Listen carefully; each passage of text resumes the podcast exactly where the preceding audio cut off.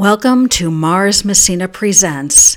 I am your hostess, Mars Messina, here in the wee hours of a Saturday morning when drunk, drunks bray and dogs yell and trucks barrel down the street. It's episode five already, and the topic for today is the mystery of sleep. The question being, why do human beings sleep? And the answer being, no one really knows for sure. Sleep is a riddle wrapped in a mystery, inside an enigma. And today we're going to be talking about different theories of sleep. But before I talk about that, I would like to talk about the difference between a hypothesis and a theory. So, a hypothesis is a tentative explanation or an assumption before research is done. Whereas the theory is a substantiated explanation of an occurrence making it more likely to be true than a hypothesis. So, there's been research, decades of research done on sleep, but still, we really don't know what it is. What we do know is that various somatic functions cycle along an eternal master clock. And one of those functions is a circadian rhythm drive. So, circadian rhythms, you've probably heard of them. They run in the background to carry out essential functions and processes in the central nervous system. And one of the most important and well known circadian rhythm is the sleep wake cycle. So, the circadian rhythm throughout they run throughout the body and they're connected to the aforementioned master clock which is sometimes referred to as the circadian pacemaker. And this pacemaker is located inside the hypothalamus part of the brain. At different times, times of the day, clock genes in the hypothalamus send signals to regulate activity throughout the body. Now, the hypothalamus part of it is very highly sensitive to light. So, for this reason, circadian rhythms are closely connected to day and night. While other cues like exercise, social activity, and temperature can affect that master clock, light is the most powerful influence on circadian rhythms. Now, going forward, I'm going to mostly be talking about a healthy body and healthy sleep patterns. There's so much information out there about unhealthy sleep patterns, and you can look them up, but I'm going to talk more about how everything should be functioning. So, this circadian pacemaker, think about it as a kind of thermostat for the body while the circadian rhythms are the energy that's generated. But instead of working with heated or cool air, these particular components are working with light. So sleep is activated and deactivated depending on how much light there is or isn't. So let's talk about the structure of the sleep pattern.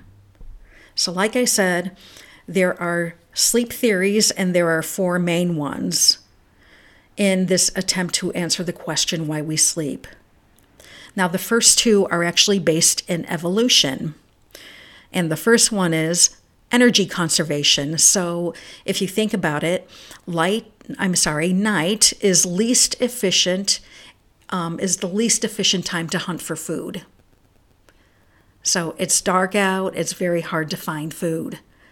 And that's why people want to sleep and their metab- the metabolism goes down to about 10% during sleep. And then there's um, the theory of inactivity. So, creatures who are inactive at night are less likely to die from predation or injury in the dark because sleep is such a vulnerable act that you don't want to be seen sleeping. And then um, the next two theories are probably the ones today that are most talked about. And um, the third one is restoration. So we're talking about repairing and repleting cellular components that are necessary for biological function. So think about muscle maintenance and repair and tissue growth, protein synthesis. These are proven to occur during sleep. Now, during our waking hours, we actually experience neurological damage. Think about it. We're human beings. We're going to die someday. So we become feeble and inefficient with time. So, yes, on a daily basis, we're breaking down. But during the sleep hours, the, the resulting debris that are the damaged genes and proteins within the neurons those get cleaned out. So think about the brain having a streets and sanitation department. So those hormones um, go in during sleep time, um, specifically T cells. T cells are released, keeping the immune system tuned, and glucose and hormones are regulated to balance the metabolism, and even our emotions are stabilized and memory is kept sharp. So, yes, it's working with us, this um, streets and sanitation, on a somatic body level, but also our mind. It's, it's repairing our mind as well. And then the fourth um, theory of sleep is brain plasticity. So, yes, your brain is plastic and it can be formed in different shapes. So, neurological reorganization is taking place during sleep, as is the brain's ability to respond to input and growth of brain structures. So, think about it. Infants, why do they, they sleep 14 hours? And the answer to that is because there's a they're they're in a major growth stage. So 14 hours um, for an infant is normal. Uh, and sleep causes changes in the outer layer of the cortex and in the thalamus and in the brainstem during sleep. So these um, components work with heart rate and breathing. So sleep is essential to health, not only physical health, but mental health. Now, the main hormone that is produced during sleep is melatonin. you have probably heard of melatonin. So, again, we're going back to light. When the brain senses light via the circadian rhythm, it turns off melatonin. But at night, melatonin is released from the pineal gland and also the growth hormone is released. Now, the growth hormone is exactly what it sounds like. It helps you grow when you're young and a child. And then once you become an adult, it repairs your cells. So, all throughout our lives, we're releasing melatonin and growth hormone during sleep. Now, again, when awake, the melatonin and the growth hormones are turned off, and cortisol is the hormone that is turned on. And cortisol is the hormone for energy, anxiety, increased temperature, and respiration, things we need when we're awake and active. Now, these theories are non exhaustive and not all inclusive. We still haven't completely figured out the mystery that is sleep. So these sleep theories are also bound in, I believe I mentioned this, memory processing, emotional stability inside the brain's rinse cycle. And that's even more of a mystery.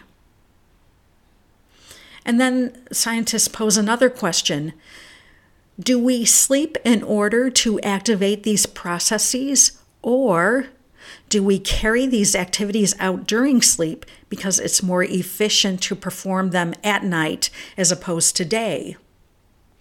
Good questions. No one knows. Oh, and here's another mystery behind sleep it's what's called the sleep drive. So, it's really clear why we need to eat and drink and reproduce. Therefore, we hunger, we thirst, and we experience sexual attraction.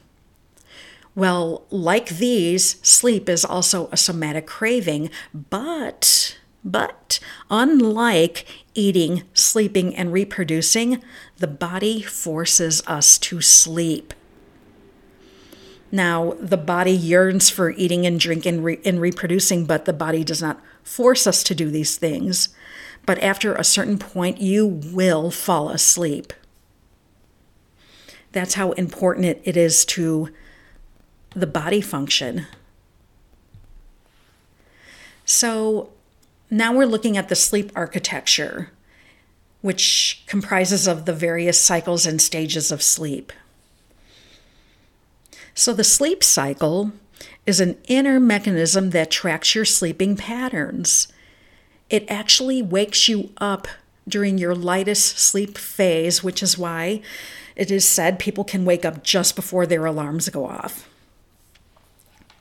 Now, the first sleep cycle of the night is the shortest, and it lasts between 70 and 100 minutes while later cycles last between 90 and 120 minutes. The average sleep wake cycle is comprised of four stages of sleep.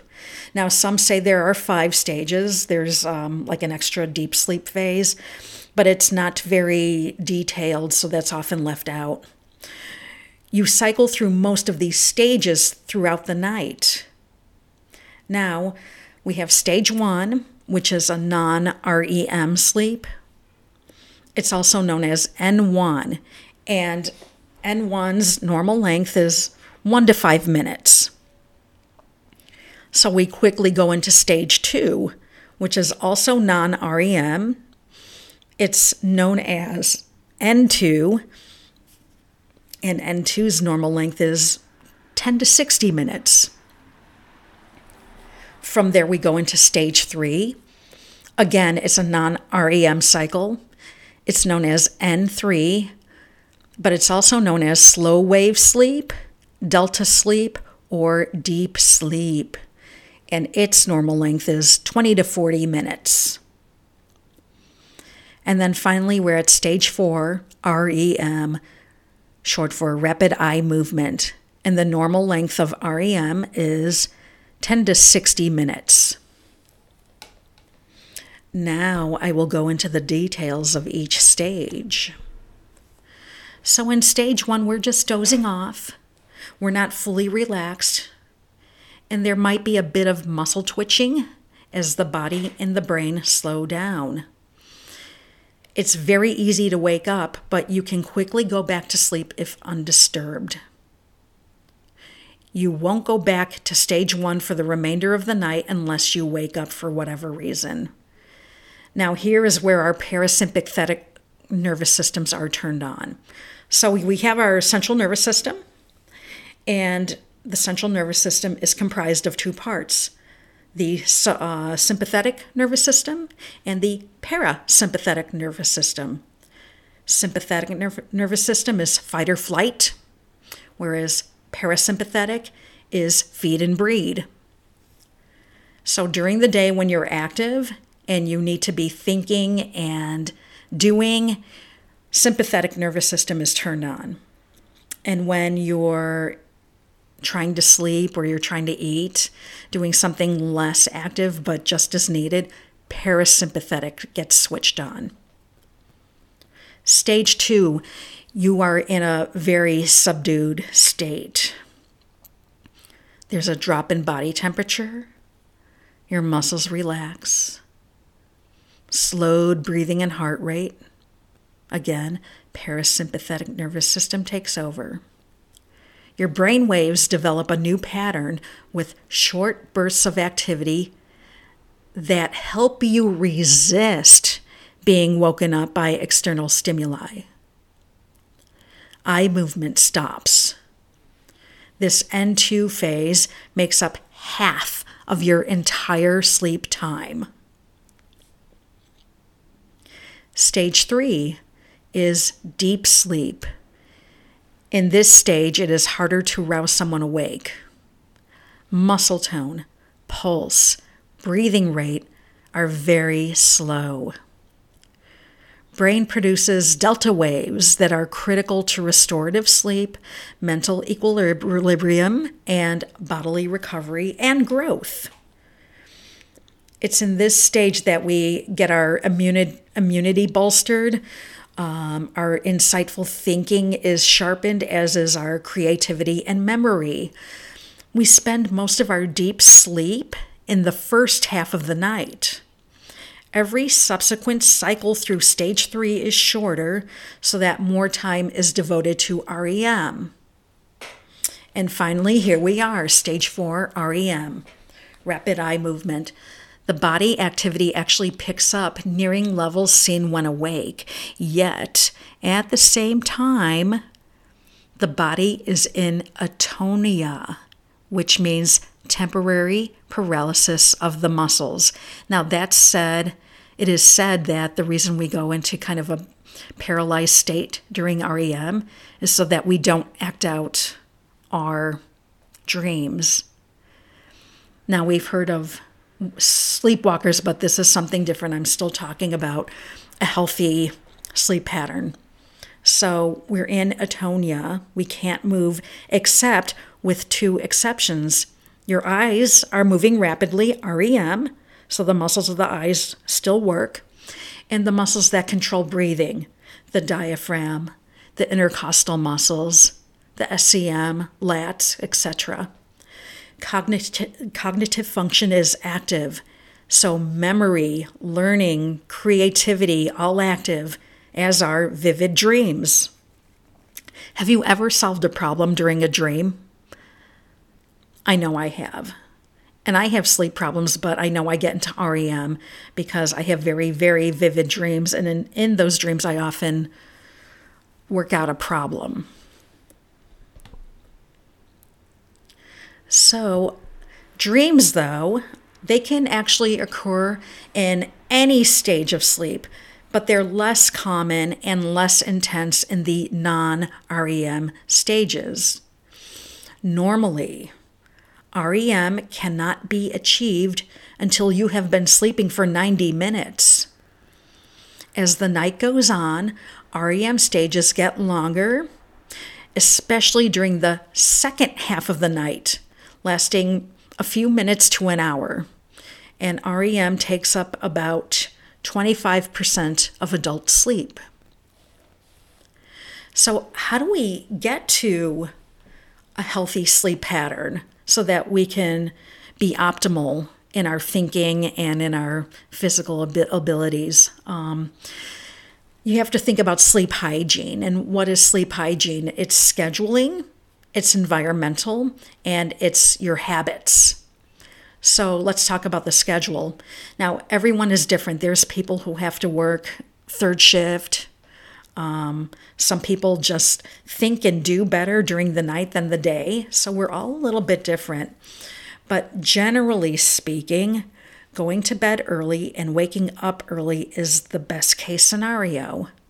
But in any case, whether you're a night owl or you're an early riser, it's best to go to bed and wake up at the same time every day. So you're training your body for sleep because no matter who you are, it's very important. Uh, some people who might have problems, though, um, you might have insomniacs, you might have um, people who are blind because they can't sense light in the same way people with sight can, um, people who are alcoholic, um, you know, and any kind of stress that keeps you awake. These people are if their circadian rhythms are way off. So sleep hygiene becomes very important to them too, um, or maybe especially them. Your environment should be cool, quiet, and dark. So, no TV set in your bedroom, especially the news. Shut that off. Your mattress, your pillow, your sheets should be cool. Um, there's there's products on you know on the stores now that you can get a cooling mattress or a cooling pillow that will help you sleep. In some mattresses some people need to be propped up or have their knees up. So there's all kinds of things on the market now um, that will help you get a better sleep. And then finally your habits. You need to maintain a healthy diet. You need to exercise. If you nap keep the naps short and avoid caffeine and alcohol before going to bed. And for many people, um, you shouldn't eat maybe three hours before going to bed at least. And use your bedroom for sleeping and intimate activity only. Don't do anything that promotes stress and anxiety in the bedroom. So, you might want to develop rituals like a warm bath before bed, reading something very soothing, listening to soft music, or doing a meditation. And actually, ladies and gentlemen, that's how we're going to end today's podcast with our bedtime stories from the acoustic bookshelf. I am going to guide you through a meditation. So you can listen to this now. If you're listening now and it's daytime, sunny, whatever, go ahead and listen to this. But then again, come back to it tonight before you go to bed to help you sleep. So, without further ado, I am going to guide you through a meditation, and hopefully that will help you sleep. And I'm going to wait for this siren to go by because I don't know if you can hear it, I can hear it. Um, with a little prayer that whoever is in trouble is okay or will be okay. Anyway, what I want you to do now is to lay down on your back. You could be on your bed, you can be on a yoga mat on the floor, or in the grass. But I want you to just lay down on your back, palms open, facing up toward the sky and start to go into deep breaths, deep inhales and slow exhales. Inhale for a full four seconds. Suspend the breath for two seconds. Don't exactly hold your breath, but just suspend. Just stop for a moment. And then exhale. Draw out the exhale for four seconds, six seconds, eight seconds, but really try to draw out that exhale so that it's a little bit longer than the inhale. So, inhale for four seconds, suspend the breath for two, exhale six seconds or eight seconds. Just keep breathing like this.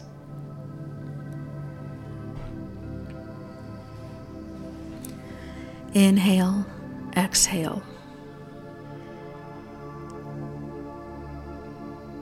Inhale deeply, exhale slowly. Bring your focus to your head. Unfurrow the brow. Let your eyeballs fall back into the sockets. If your tongue is pasted to the roof of your mouth, release it. Unclench your teeth unclench your jaw, and relax the tongue away from the roof of the mouth. Now take a big swallow to open up the throat center. Inhale again, and on your exhale, imagine your head and your shoulders sinking into the ground. Inhale again, getting length and expansion in your chest. And then on your next exhale, watch your chest and your arms and your hands sink into the ground. Inhale, clench your fists really, really, really tight. And exhale, just let them relax. Inhale and exhale, watch as the belly and the pelvis and your legs sink into the ground. Inhale and exhale, watch your feet sink into the ground and fall out to the sides. And lay here and breathe. Deep inhales, slow exhales. Now, picture an, a mirror image of yourself. You're just standing there in the form that you're in with the palms out and your feet splayed to the side, but you're just kind of standing. When you notice a red spinning wheel hanging out maybe three inches in front of your pelvic region, and that wheel is red and it's spinning. And it could be shining red, it could be sparkling, it could be a deep red, whatever kind of red you want. Picture that spinning wheel out in front of your pelvis. Now keep this image as you now notice a golden aura all around your body, extending out about two feet from all sides. Two feet above you, two feet below you, two feet to your sides, to your front, to your back, and on diagonals. This giant orb, gold, is surrounding you like amniotic fluid for a baby. Keep breathing deep inhales, slow exhales. Now, 10 feet above you is a white gold orb. And this white gold orb, it could represent God, it can represent a guardian angel, it can represent the sun or whoever or whatever you consider protection and something or someone who is always with you. Continue to keep this image as you breathe deeply, slowly. Now, you start to notice that your daily stresses are floating around in this golden aura that is surrounding your body. Watch now as each of these worries leaves the aura and enters into the spinning red wheel at your pelvis. And watch those worries spin around, kind of like watching the washing, washing machine.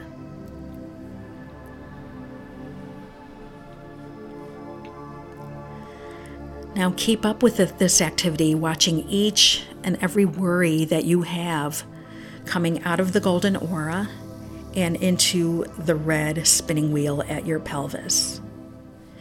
Keep with this activity, deep inhales, slow exhales.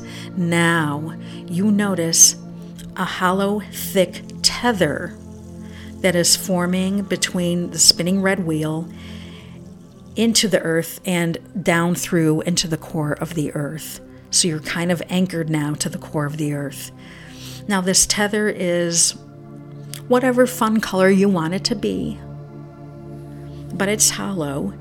And now, what you're seeing are the stresses, the anxieties, the fears, and the worries emptying out of the red wheel, going down through the tether and down into the core of the earth. And once those stresses, fears, and worries get down to the core of the earth, they are burned and released somewhere else as pure, new energy. Inhale deeply, exhale slowly. Keep meditating on this visual watching each of your sources of pain and frustration empty out of your aura and into the spinning wheel, then down the tether, which is a really fun color, and into the core of the earth, where they are burned and resurrected as new, pure energy to be used elsewhere.